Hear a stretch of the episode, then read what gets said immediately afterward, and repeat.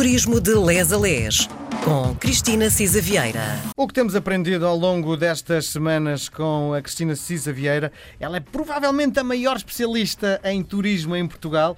Temos mostrado um bocadinho de Portugal e temos dado muita atenção, sobretudo começámos lá em cima, no norte do país, mas já vamos, eh, ainda vamos na zona norte, não é? E hoje, boa tarde para já antes de mais, que destino é que lhe apetece falar?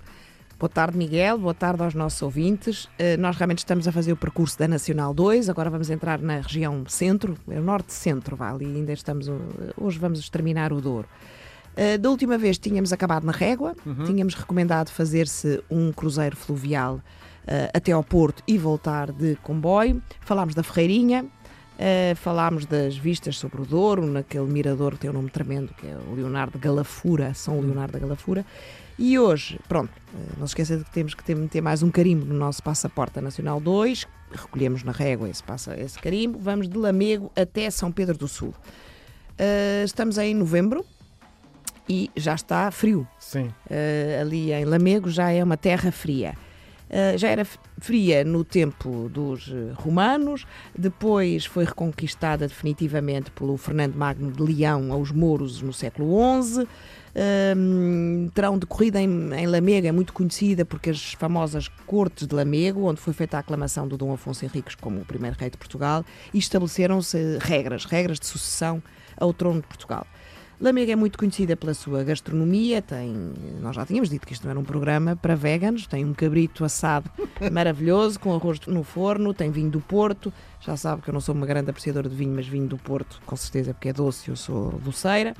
Uh, vinhos espumantes e tem um património e uma arquitetura religiosa realmente de relevo. Consegue definir, uh, do ponto de vista arquitetónico, a zona? Uh, lá está, religioso, é uma arquitetura religiosa. O, o santuário de Nossa Senhora dos Remédios uh, é muito, enfim, uh, escolhido pela sua por devotantes, devotos, aliás, à Virgem Maria. A Nossa Senhora dos Remédios é, no fundo, onde se vai rogar pelos males e quem precisa de ajuda, etc. Tem uma história engraçada. Eh, porque tinha uma pequena capela dedicada ao Santo Estevão, eh, que estava em mau estado, procurou-se substituir por uma outra capela, mas depois afinal a Virgem ehm, eh, foi de facto, foi colocada também uma imagem da Virgem e a devoção passou de Santo Estevão para a Virgem. É preciso ter o pé para trepar, porque este santuário tem qualquer coisa, como dizem, 686 degraus para subir lá acima. É muito bonito, realmente, este santuário, é estilo barroco. Eh, maioritariamente, tem duas torres sineiras uh, e tem de facto várias imagens da Nossa Senhora. Depois ainda há em Lamego, uh, lá está ainda como arquitetura religiosa, a própria Sé Catedral. Mais uma vez, Lamego é uma cidade muito dedicada à Virgem, portanto também aí... Quanto tempo preciso para conhecer Lamego?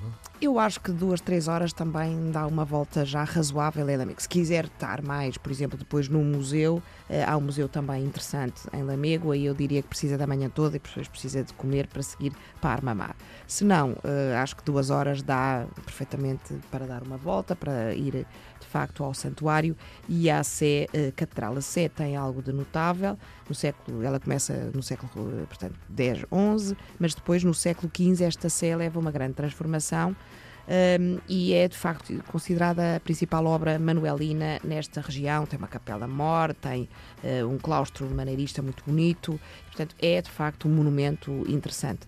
Como eu dizia, se tiver tempo, eu diria que ali no Passo dos Bispos, no anterior Passo dos Bispos, há de facto uh, hoje um museu interessante. Uh, mais uma vez, falamos sempre de comida, mas enfim, estar em Portugal é falar de comida. Há algo que é um segredo muito bem guardado, que é a bola de lamego. A bola uh, é recheada com carnes, com bacalhau, com sardinha, uh, é feita realmente com farinha, trigo, fermento padeiro, água, manteiga, azeite e, de facto, os próprios durienses, nesta região do Douro, dizem que o melhor é guardá-la ainda quente numa cesta e ir uhum. fazer uh, um piquenique. Uh, bem, daqui passamos por Armamar. Armamar é ali mesmo ao lado não do Viseu. Uh, Armamar é. Uh, há muita gente que não a conhece, portanto, não é só o Miguel, somos vários. o município, uh, um dos municípios que integra a zona classificada pela Unesco do, de Património da Humanidade, ali na região do Douro. é muito uma terra de vinho, produzem-se vinhos do Douro e do Porto, mas tem algumas curiosidades. Uma é uma. Eu também não conhecia, que é a maçã da montanha. Um, este nome é um nome muito, muito engraçado e os adjetivos que os próprios. Mas é uma maçã mesmo? É uma maçã mesmo, uhum. maçã, mas só que cresce a mais de 800 metros de altitude.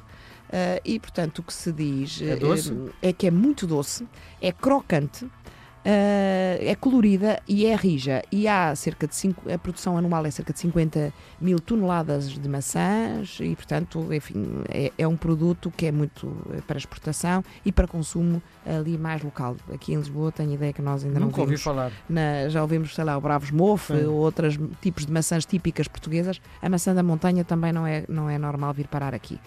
Uh, a outra, mais uma vez, especialidade na comida de Armamar, é o cabritinho. Uh, é uma iguaria de facto, começou por ser iguaria de festa, que agora está muito divulgada, mas sobretudo há um extraordinário restaurante em Armamar, que é o DOC, do chefe Rui Paula, que é muito conhecido porque participa em vários programas. Caro. Com certeza. Aí é? já é caro. Com Eu certeza, diria que o é? DOC não é uh, aquela gastronomia popular e típica, e... embora use muito produtos populares e típicos, mas. E é para ficar, não é para comer e logo ir embora. Não, não, é, é para, para estar fruir. Para fruir. Portanto, aí de facto a gastronomia é uh, extraordinária. Se tiver um bocadinho mais de tempo, também dá uma voltinha na Igreja Matriz, uh, há algumas capelinhas, como sabemos, o património religioso é o mais forte uh, nesta zona de, de, de Portugal. Uh, há, de facto, algumas capelas engraçadas, há umas ruelas, etc. Estamos no caminho para Viseu, Ainda temos tempo para fazer uma paragem rápida em Castro Daire. Uh, Castro Daire é conhecido, fica ali na Serra do Monte Muri e no Rio Paiva. Tem geossítios fantásticos, é realmente uma beleza natural imensa. É, um, é conhecida pela sua biodiversidade ali em Castro Daire. Uh, e de facto, para depois de virmos destas urbes históricas, dar uma volta nestes geossítios que têm, aliás, uns monumentos com uns nomes fantásticos. Uh, um deles é uma uma tafone de Faifa, é uma pedra furada, é uma pedra granítica gigantesca, uh, esculpida pela própria natureza.